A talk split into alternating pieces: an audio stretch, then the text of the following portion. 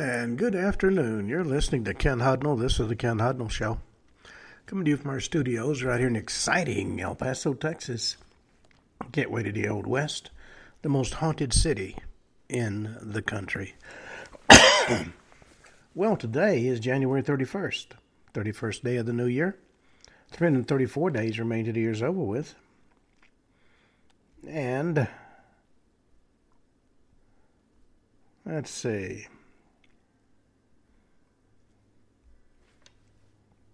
Holidays and observances. National Hot Chocolate Day. Appreciate Your Social Security Check Day. Backwards Day. That's where everybody's supposed to reverse their actions and see how much fun it can be. For example, Congress should act intelligent today. Brandy Alexander Day. Eat Brussels Sprouts Day. Gorilla Suit Day. Put on your gorilla suit and go to work. Grammy Awards Day. Hell's Freezing Over Day. Hug an Economist Day. Inspire Your Heart with Art Day. International Zebra Day. National Seth Day. Nauru Day. Nauru Independence Day. Scotch Tape Day. And let's see.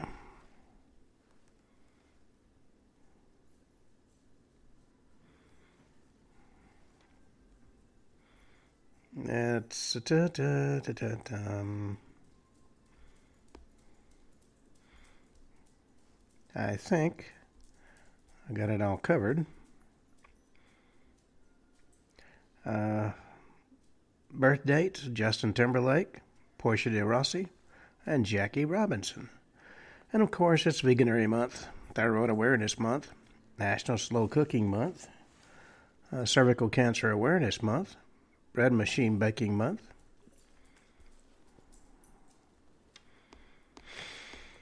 Okay.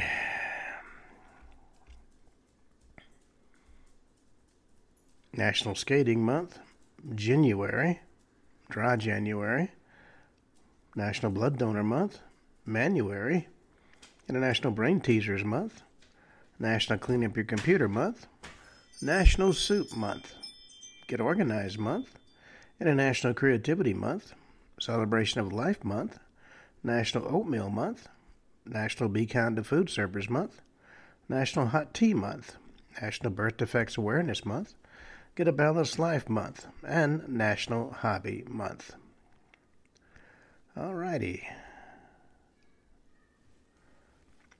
three fourteen A D, Pope Sylvester the First is consecrated as successor to the late Pope Militiades.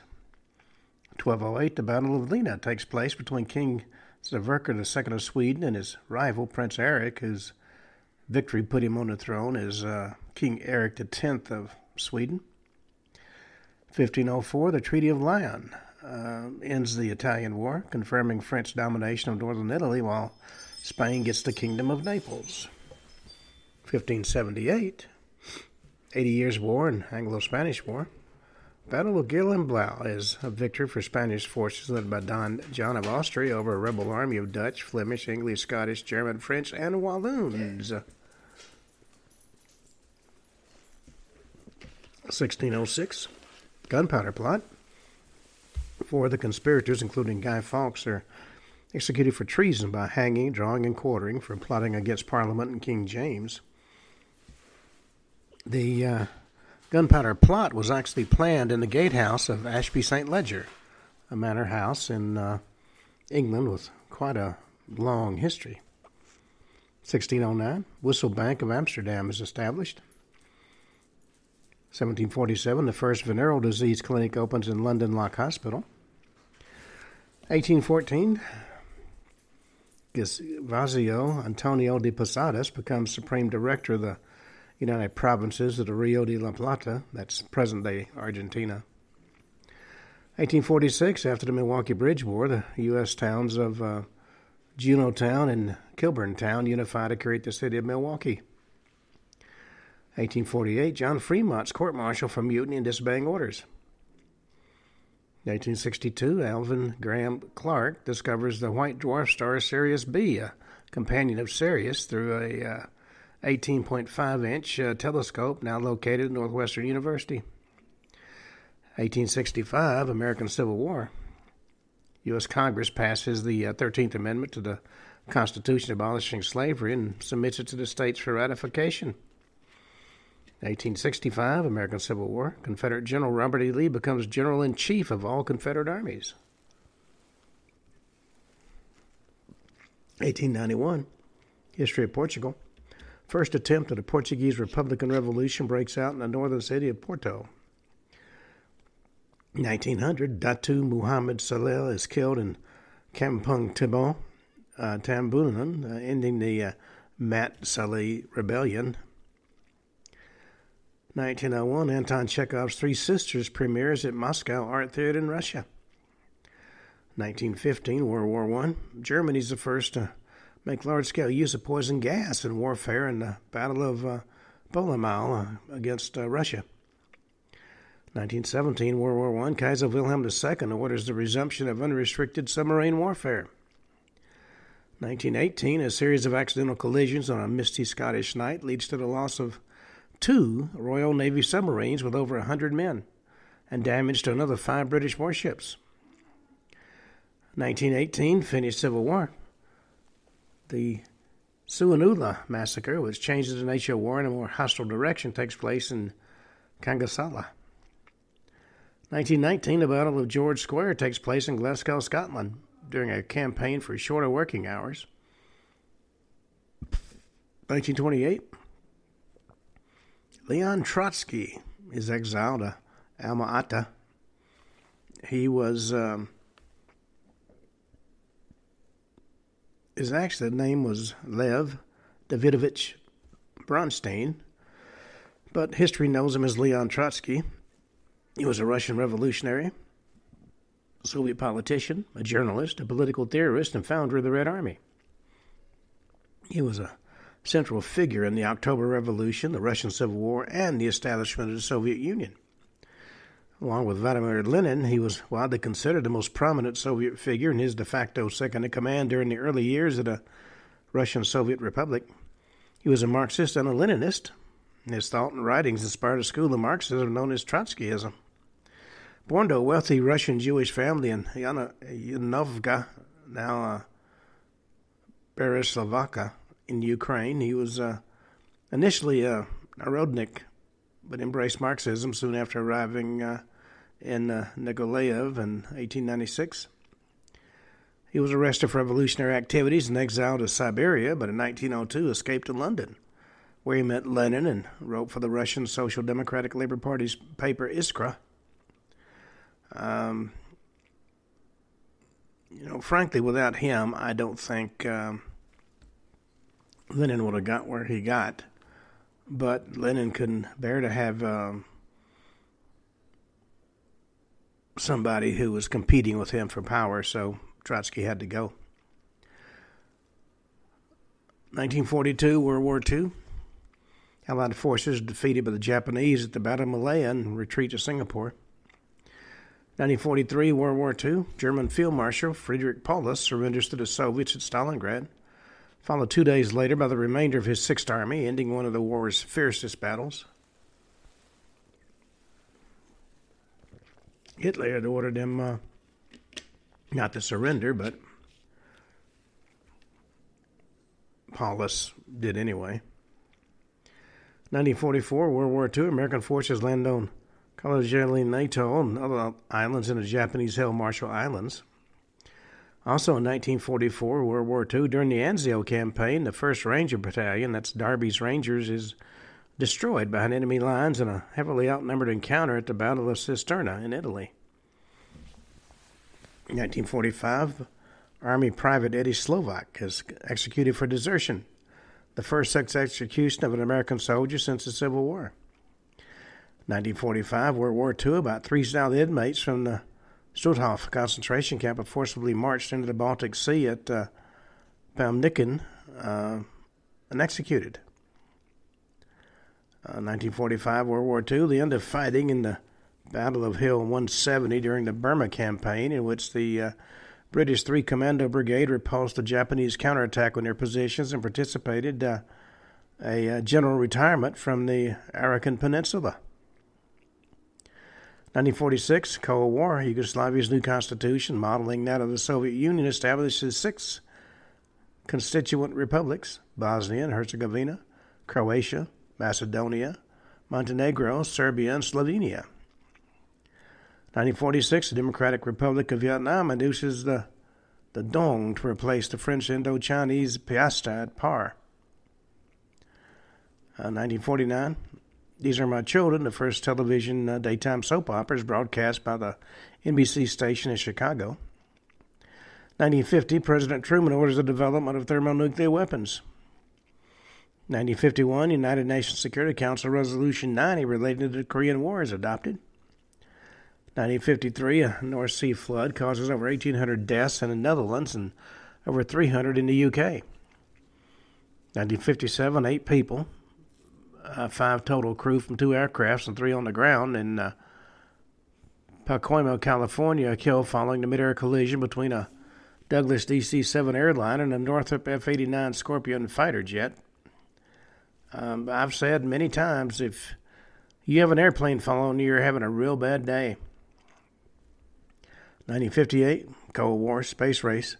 First successful American satellite detects the Van Allen radiation belt. nineteen sixty-one, Project Mercury, Mercury Redstone two, the chimpanzee Ham travels into outer space. Came back, had a speaking tour, and in, was elected to Congress.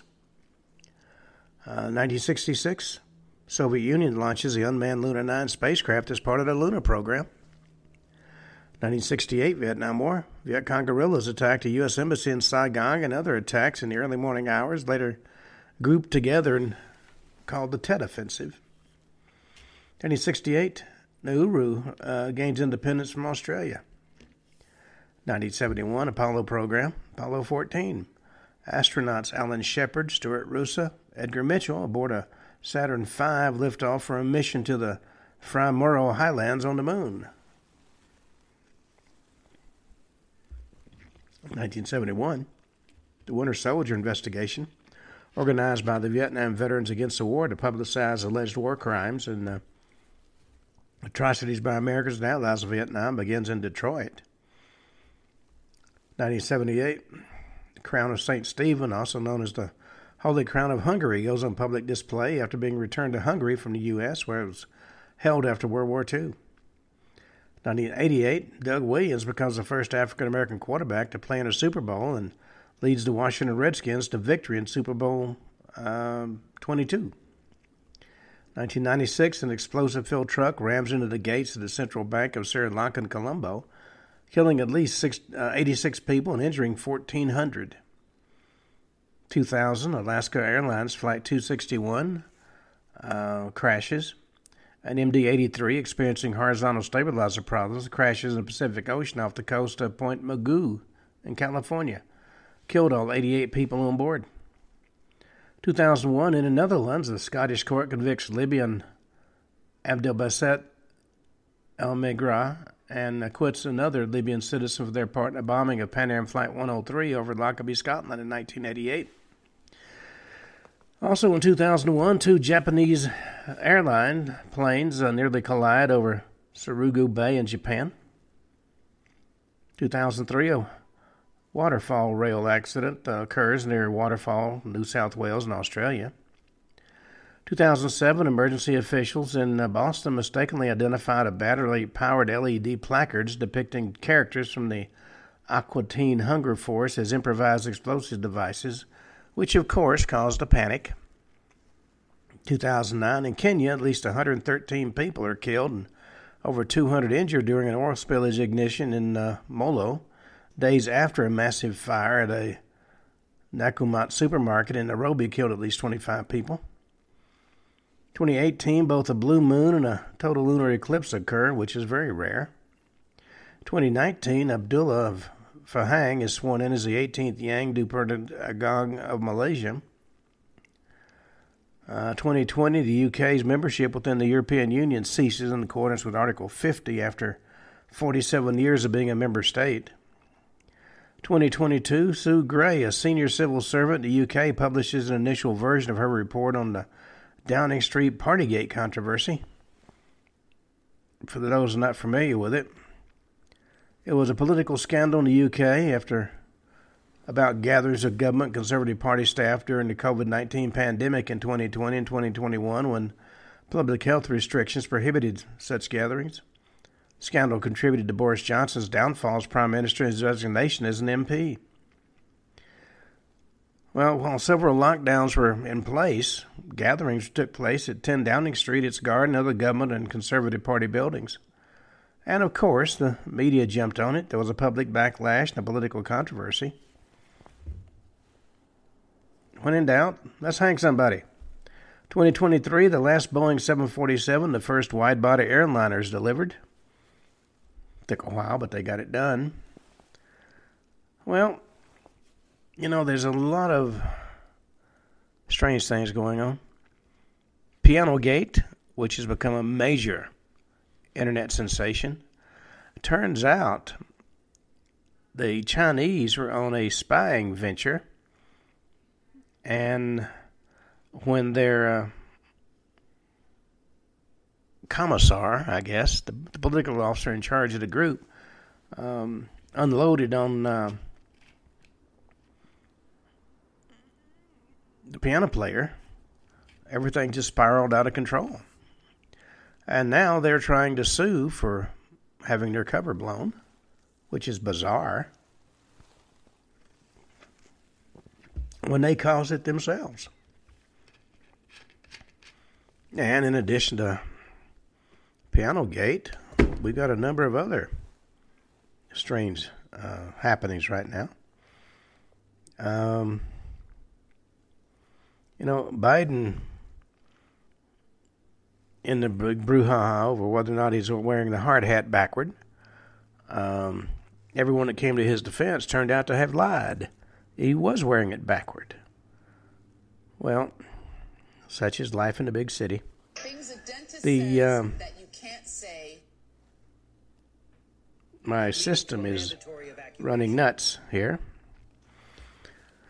We've been talking about strange and mysterious places. Let's talk about Lourdes, which is certainly strange. Poor farm girl claimed to have had visions of the Virgin Mary, inspired thousands of pilgrims to come to a small French town in the hopes of having their illnesses cured and being healed. I don't know how they could do that with Oral, without Oral Roberts, but certainly anything's possible. It all began in eighteen fifty-eight, Lourdes, a small market town in the foothills of the Pyrenees Mountains in southwest France. fourteen-year-old Bernadette Sabrios claimed she had eighteen visitations with the Virgin Mary. The encounter supposedly occurred at a grotto next to the Gave de Pau River. The teenager reported the apparition told her to drink from and bathe in the waters of a spring in the grotto and have the local priest build a chapel there. Because what self-respecting spirit doesn't want to be worshipped? Three years later, construction began on the first of several churches, chapels, and basilicas in the vicinity of the grotto. And word, of course, about the alleged curative powers of the grotto spread, and by the late uh, eighteen sixties, thousands of people afflicted with various illnesses and health issues began to pour into that tiny town each year. Over the years, there are thousands of pilgrims to Lourdes who claim to have been healed of various ailments by drinking or bathing in the waters of the spring, which is by now a treasured religious shrine featuring a large sacred complex called the Sanctuary of the Lady of Lourdes. Cancers, tuberculosis, arthritis, mental illness, severed limbs, and dozens of other uh, afflictions have reportedly been cured. However, chemical analysis of the Lourdes water reveals it contains no special properties capable of curing illness. But in spite of that, each year about three hundred fifty thousand pilgrims bathe in the waters of the, in the specially constructed baths. Millions make the journey to fill bottles of water to carry home. After all, the water is free. Well, from Lourdes, let's go to the Cambodia. a once great Hindu temple city is abandoned and forgotten for centuries, overcome by the ever-encroaching jungle of Southeast Asia. And if you want to see something fascinating, watch the jungle take over an area. Hidden deep in the jungle of present-day Cambodia, the ruins of a civilization whose discovery stunned the archaeological community. Once home to millions of people, this city contained one of the largest religious buildings in the world and was surrounded by enormous waterways. It was discovered by French naturalist Henri Mahut in eighteen sixty. The city of Angkor in Cambodia's northern province of Siem Reap covered more than one hundred fifty square miles and consisted of temples and houses and shrines and reservoirs and canals and terraces. Hundreds of statues and carvings depicting emperors and events of Hindu mythology appeared throughout the city. When uh, the French naturalist arrived in Angkor, uh, he found the once great metropolis in near complete ruin, empty and crumbling, and all but overwhelmed by the jungle. Well, Angkor was the capital city of the Khmer Empire, which flourished in Southeast Asia from about the ninth to the fifteenth century A D. The Khmer eventually abandoned the city, but the reason remains uncertain. Some historians claim an invasion by Thai armies in fourteen thirty-one forced the city's inhabitants to flee, and others argue, of course, it was climate change, resulted in the disastrous flood damage. Well, the city was abandoned uh, in the fifteenth century, and as much time, effort, and wealth was played, put into building it, it's just fascinating that they just walked away. Well, let's talk about a mysterious hill, said to be the burial place of King Arthur. I'm talking about Glastonbury Tor. Towering above the plains of Somerset uh, levels in Somerset, England, is uh, Glastonbury Tor, a five hundred twenty foot hill that is one of Britain's most mysterious places.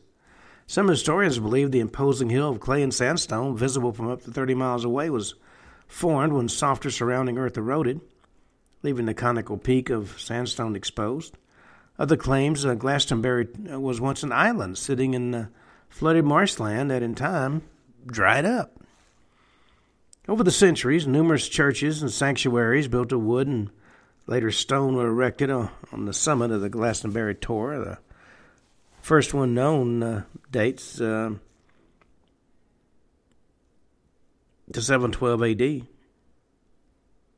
Uh, the only structure atop the peak of Glastonbury Tor today is the rem- remnants of uh, Saint Michael's Church, built in the fourteenth century. In eleven ninety, monks of Glastonbury claimed they discovered the graves of King Arthur and his Queen Guinevere. Modern historians dismiss Glastonbury as Arthur's final resting place, claiming the monks concocted a tale to increase the abbey's uh, prominence. But then again, anything is possible. Well, let's talk about some mysterious animals. How about the legendary Loch Ness Monster? Continues to astonish and enthrall many people despite the uh, scientific community being highly skeptical. You know, uh, strange spectacle on Loch Ness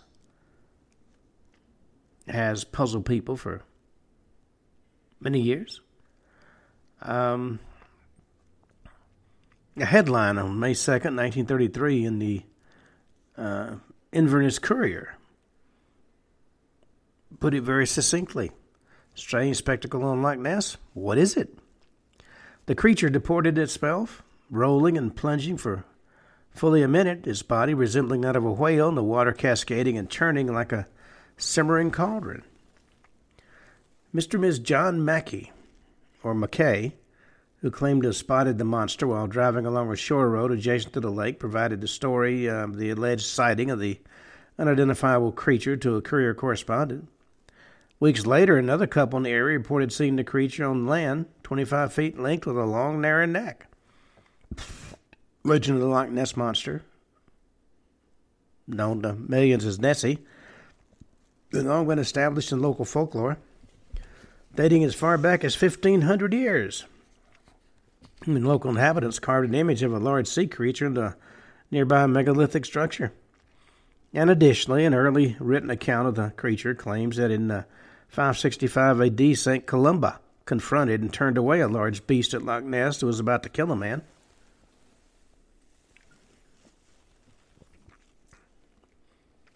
Loch Ness, located southwest of Inverness in the Scottish Highlands, is twenty-three miles long and one mile wide.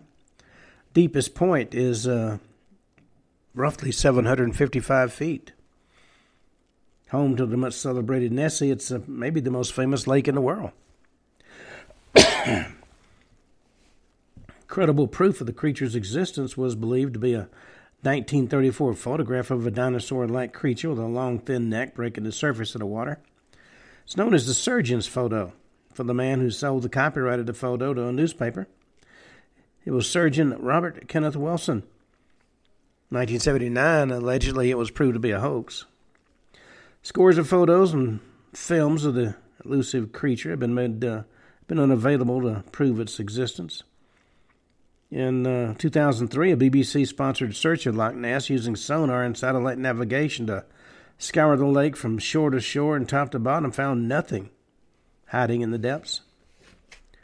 Despite the lack of scientific proof, or maybe because of it, tens of thousands of eager tourists trek to Loch Ness each year in hopes of snatching a glimpse of the legendary monster. Continuing uh, fascination has created an industry around Nessie and added value to the region's economy.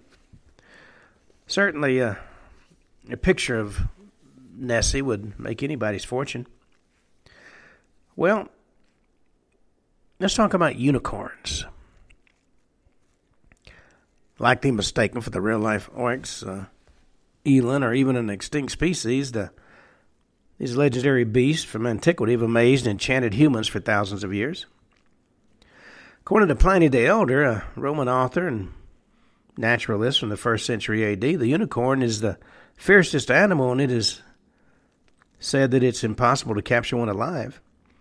It has the body of a horse, the head of a stag, and the feet of an elephant, the tail of a boar, and a single black horn three feet long in the middle of its forehead. Most ancient people were convinced unicorns were real creatures of nature. The earliest known written description of a unicorn comes from the fifth century B C Greek historian uh, Ctesias, who uh, described the animal as having a single horn and colored red, white, and black. Tails and uh,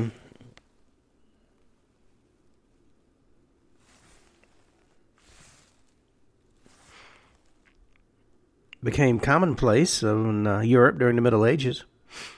Some writers, such as Archbishop Isidore of Seville, were certain that it existed. He wrote, "It's very strong and pierces anything it attacks. Fights with elephants and kills them by wounding them in the belly." He wrote that in the seventh century. Unicorns are mentioned frequently in the King James Version of the Bible. One uh, in uh, Numbers uh, chapter twenty-three, verse twenty-two, God brought him out of Egypt. He uh, hath, as it were, the strength of a unicorn. Many people believe the horn of the unicorn had magical medicinal powers.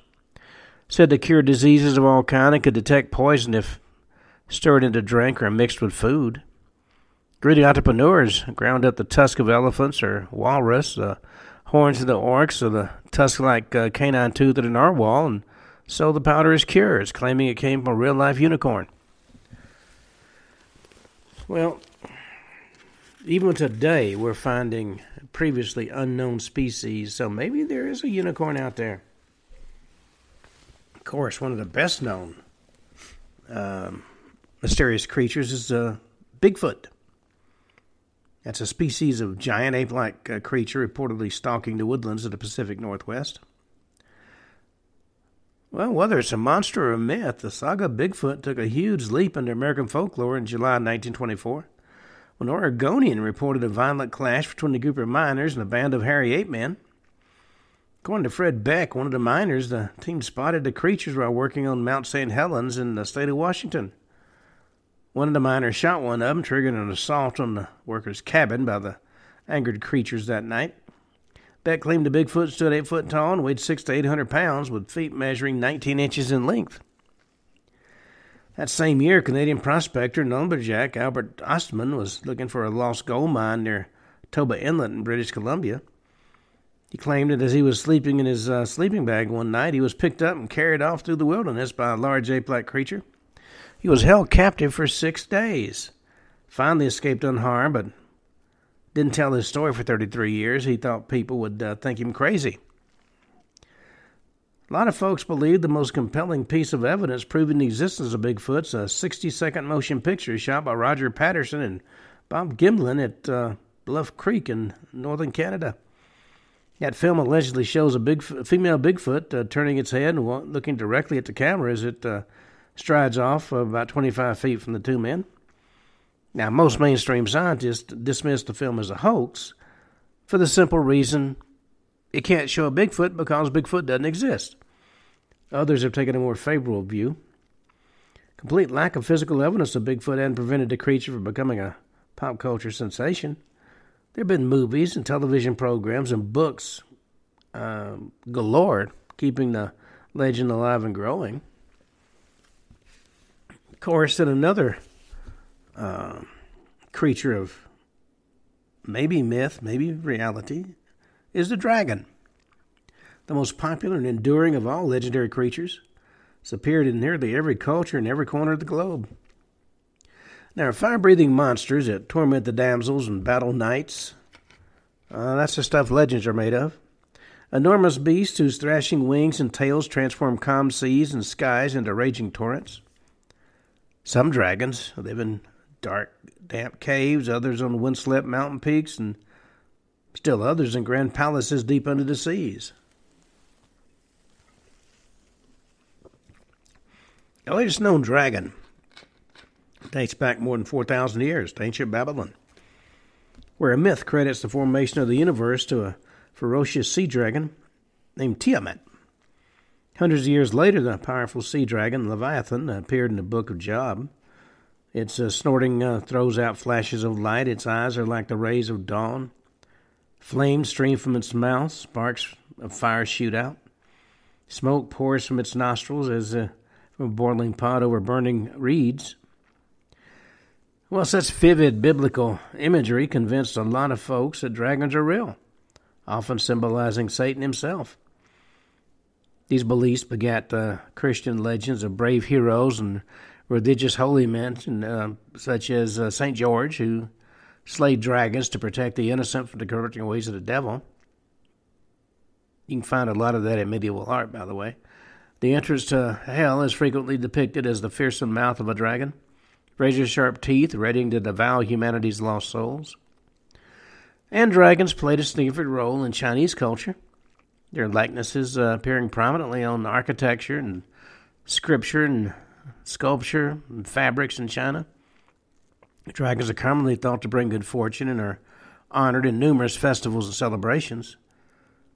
But dragons are also believed to be a destructive force, bringing dis- devastating floods and typhoons on the land. In the Americas, the Aztec dragon Quetzalcoatl, a feathered serpent-like creature, was a, a, considered a god, uh, founder of Aztec civilization who brought culture, language, and agriculture to Mesoamerica.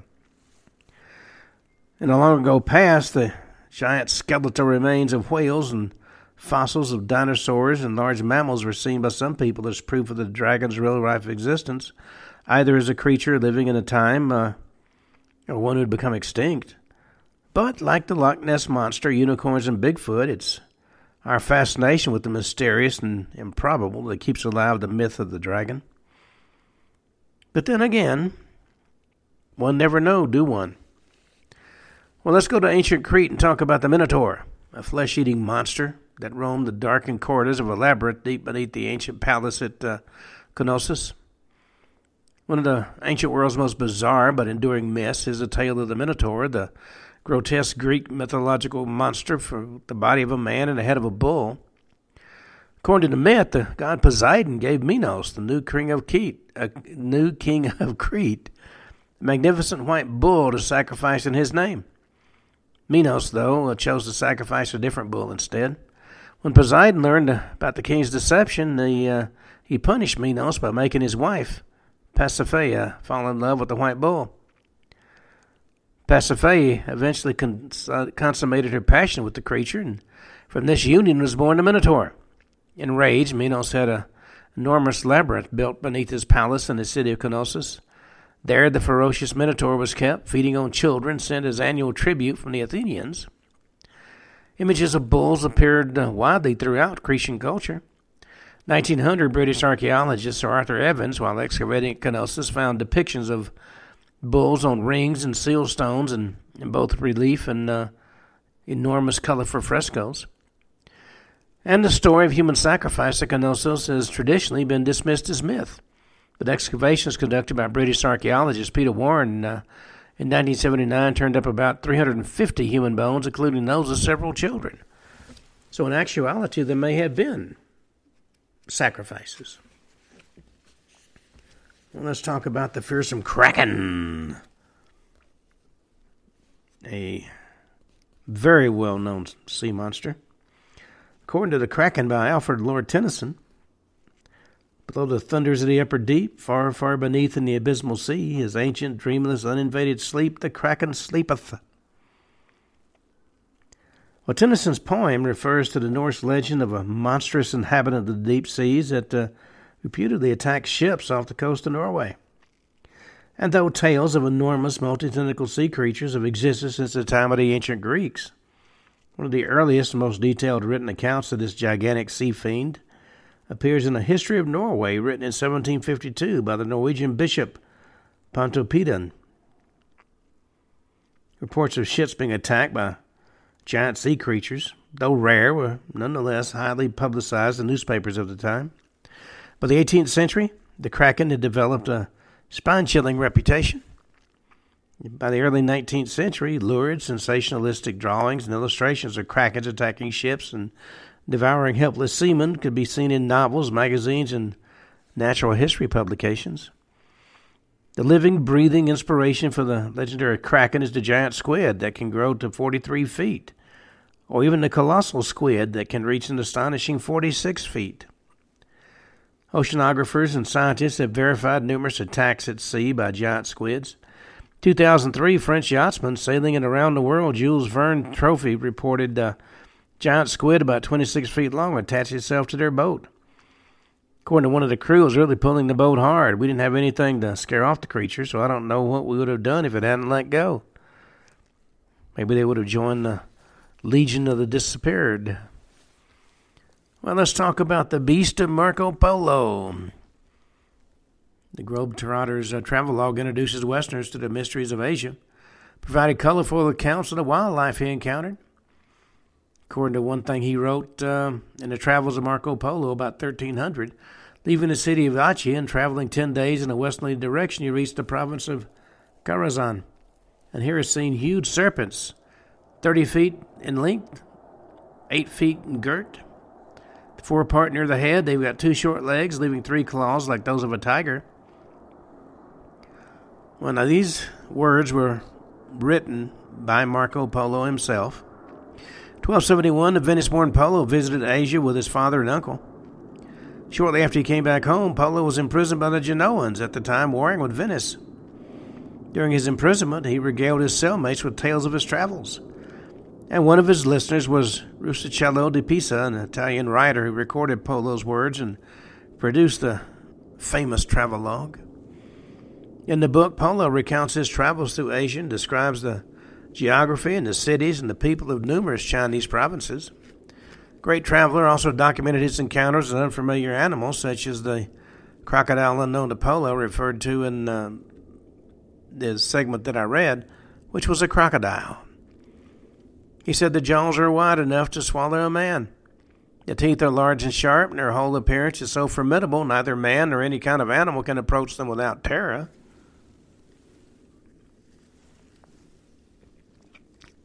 Now, Polo recognized some creatures, such as oxen and wild sheep, but he certainly missed the mark on some others. He said there are wild elephants in the country. He's talking about Java and numerous unicorns, which are very nearly as big. They got hair like that of a buffalo, feet like that of an elephant, and a horn in the middle of the forehead, which is black and very thick. Well, the this particular beast that uh, Polo was describing uh, as a unicorn was, in fact, a rhinoceros. One of Polo's descriptions still continues to puzzle historians. He said, "Now you must know that in this kingdom of Lambri there are men with tails. These tails are a, a palm in length and have no hair on them. People live in the mountains and are a kind of wild man. A lot of folks thought Polo was talking about orangutan, but uh, the real orangutan doesn't have a tail. So we're not really sure what it was that he was talking about. But so much of what he said turned out to be true that uh, you can't just discount what he says. Well, from animals of legend, let's turn to relics of legend.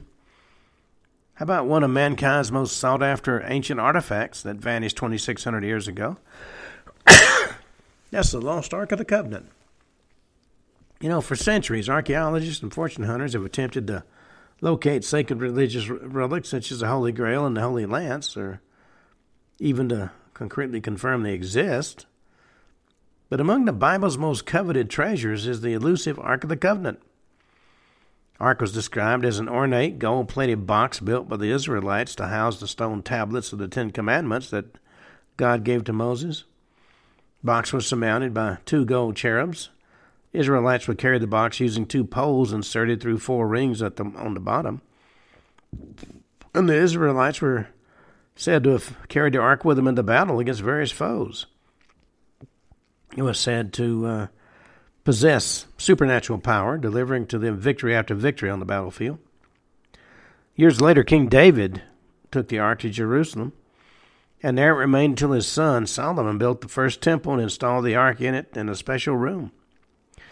Well, in five eighty-six B C, the Babylonians conquered Jerusalem and sacked the temple. And at that point, the ark vanished from history.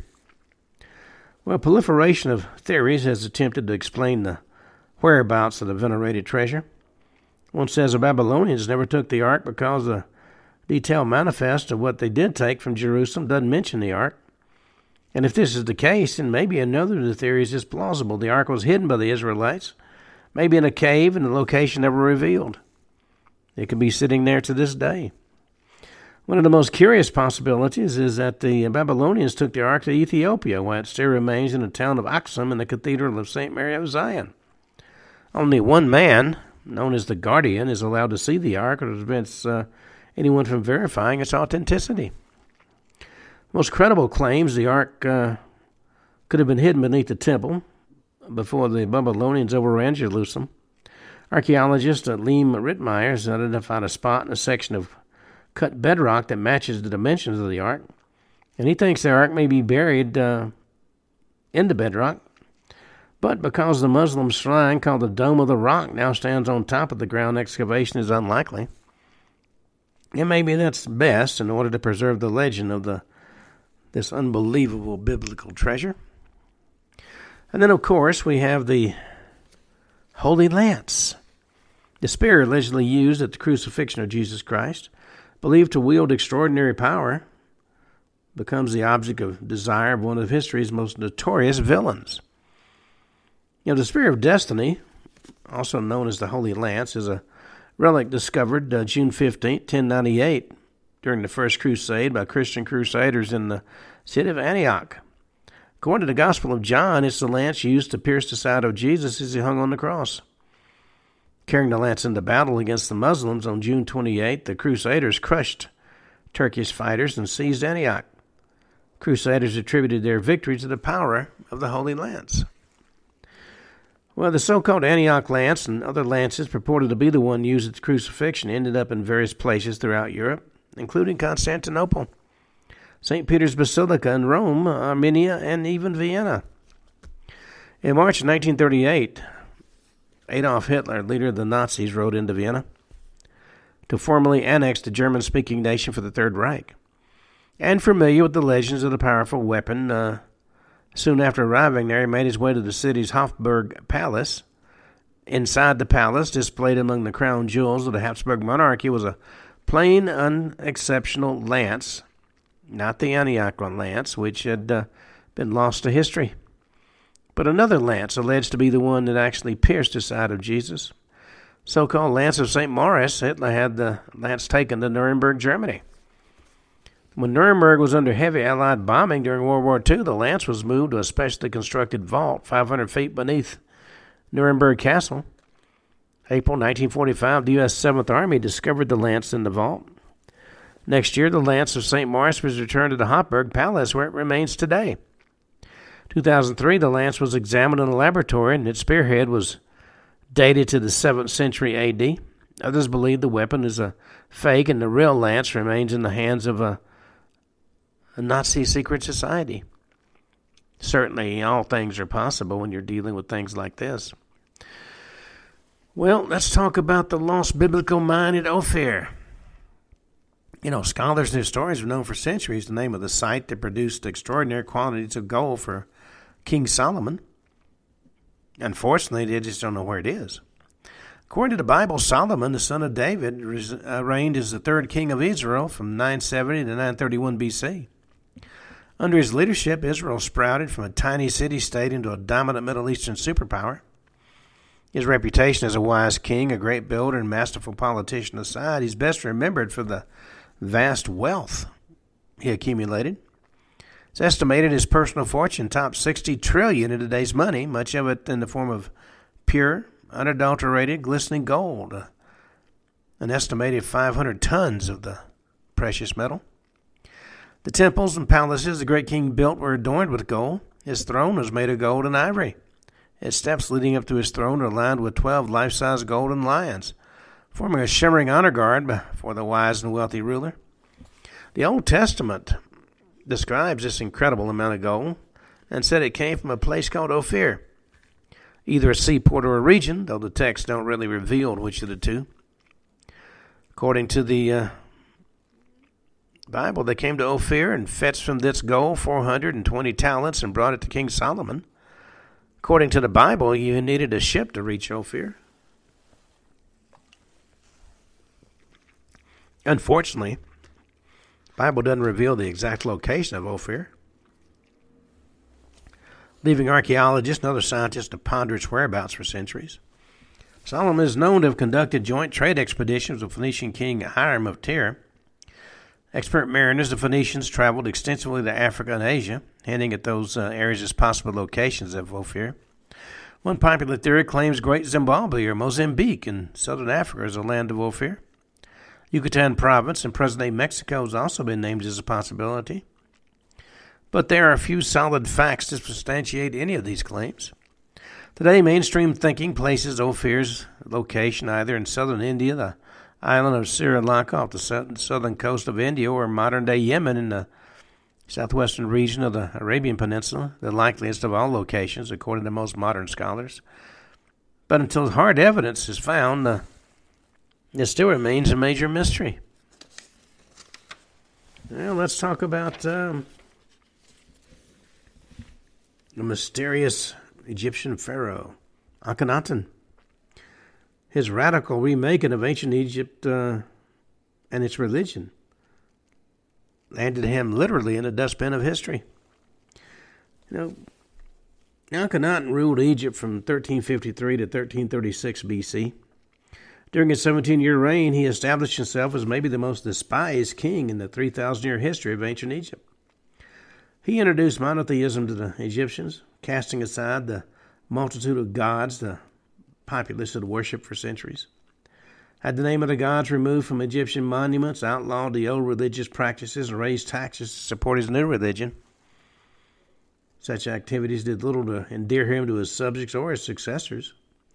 His son and successor, uh, Tutankhamun, changed his original name, which was Tutankhaten, to symbolize his rejection of his father's monotheism and to begin the process of restoring the old gods. His successors, Ai and Horemheb, uh, demolished the temples and the monuments Akhenaten had erected, using them as building material for their own temples. And statues of Akhenaten were destroyed, and the name of the heretic king, as he was called, was wiped from the king list. The overzealous ruler remained lost to history to the nineteenth century when the city he built for the worship of his new god was discovered. Well, you know, new technology and new scientific advancements are enabling archaeologists to peer deep into the core of Egypt's most iconic monument. I'm talking about the Great Pyramid. You know, for centuries, archaeologists and historians have tried to unlock the many secrets contained in the massive Great Pyramid at Giza. Built at least forty-five hundred years ago, the Great Pyramid is the oldest and largest of the three pyramids located at Giza.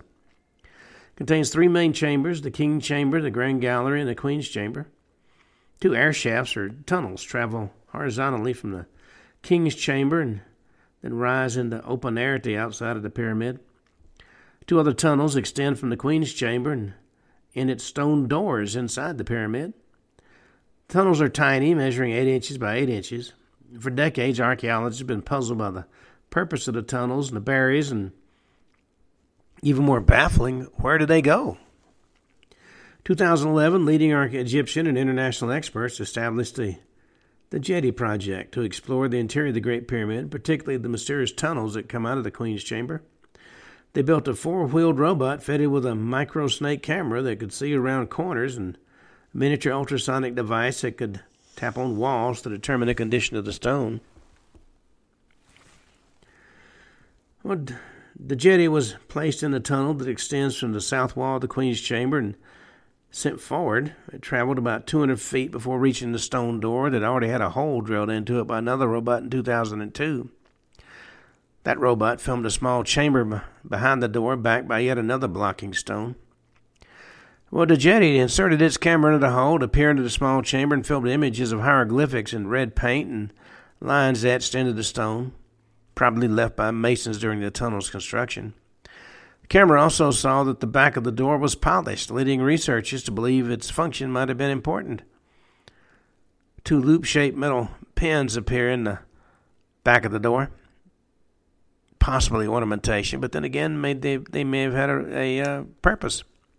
The Jetty Project was halted following the Egyptian Revolution of two thousand eleven.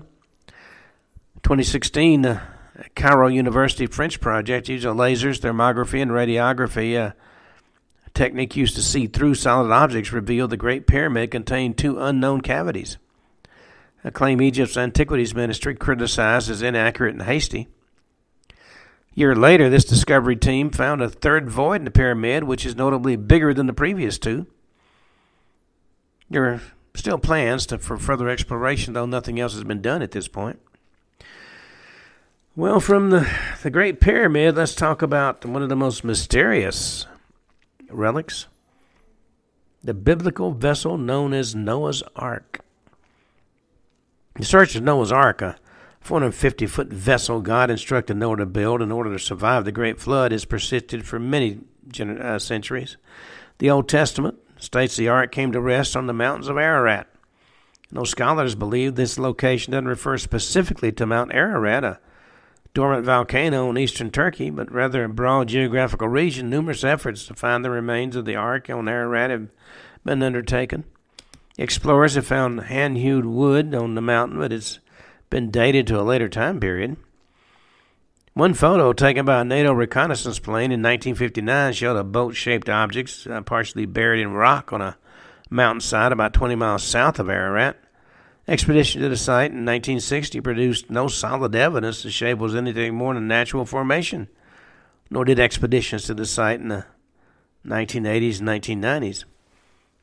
Of course, all things are possible. Well, let's talk about another historical mystery, the lost tombs of Cleopatra and Mark Antony. It's been said the final resting place of history's most romanticized lovers has been discovered. More than two thousand years ago, lovers Cleopatra, the last ruler of Ptolemaic Egypt, Mark Antony, Roman pol- uh, politician general, challenged Caesar Augustus for control of the Roman Empire. Their armies defeated. The pair committed suicide and died at the hands of their enemy. The Romans did allow the two to be buried together, but the tomb has vanished in the mist of history. two thousand nine, archaeologists excavating at the Tapasaris Magna Temple, about thirty miles from Alexandria, were excited about the discovery of more than two dozen tombs, including several mummies that might indicate the place was the site of an important tomb. Temples dedicated to the Egyptian god Isis and Osiris, the gods the lovers associated themselves with during Cleopatra's reign. A team of archaeologists, uh, led by Kathleen Martinez, found a bust of Cleopatra, coins depicting her image, and a mask that bears resemblance to known portraits of Mark Antony. Efforts to locate the actual tomb at the Taposiris Magna continue, and the prospect of solving the mystery is experts excited. Doctor Christian Nonton from the Egyptology Exploration Society said Catherine Martinez is closer to finding Cleopatra's tomb than anyone else before. Of course, another missing tomb is that of Alexander the Great. He was the, the ancient world's greatest conqueror, and his final resting place has perplexed scholars for centuries. He was king of the Greek kingdom of Macedon, forged one of the world's greatest ancient empires, stretching from the Mediterranean Sea to the Indus River. That's a span of more than three thousand miles. He died in three twenty-three B C at the age of thirty-two. Of course, it's now come out that when he was alleged to have died, he may have just been paralyzed, unable to communicate, and he was buried alive. Now, most people believe Alexander is buried in Alexandria, Egypt, the city he founded in three thirty-one B C. Dozens of expeditions have scoured the city uh, looking for Alexander's tomb, all unsuccessfully. Some archaeologists, though, have proposed um, entirely different locales for the tomb. nineteen ninety-five, Greek archaeologist Liana Sovatzi uh, insisted she found the tomb of the in the Silo Oasis in far western Egypt. Egyptologists universally dismissed her claims. twenty fourteen discovery of a vast tomb built in Alexander's time at uh, Amphipolis in uh, northern Greece has attracted uh, legitimate interest that this might be his final resting place, but as of now, still don't have any confirmation. Well, on that note, we come to the end of today's show. I'll be back tomorrow and talk about more historical mysteries. Until then, Ken Hudnall for the Ken Hudnall Show saying have a truly great evening.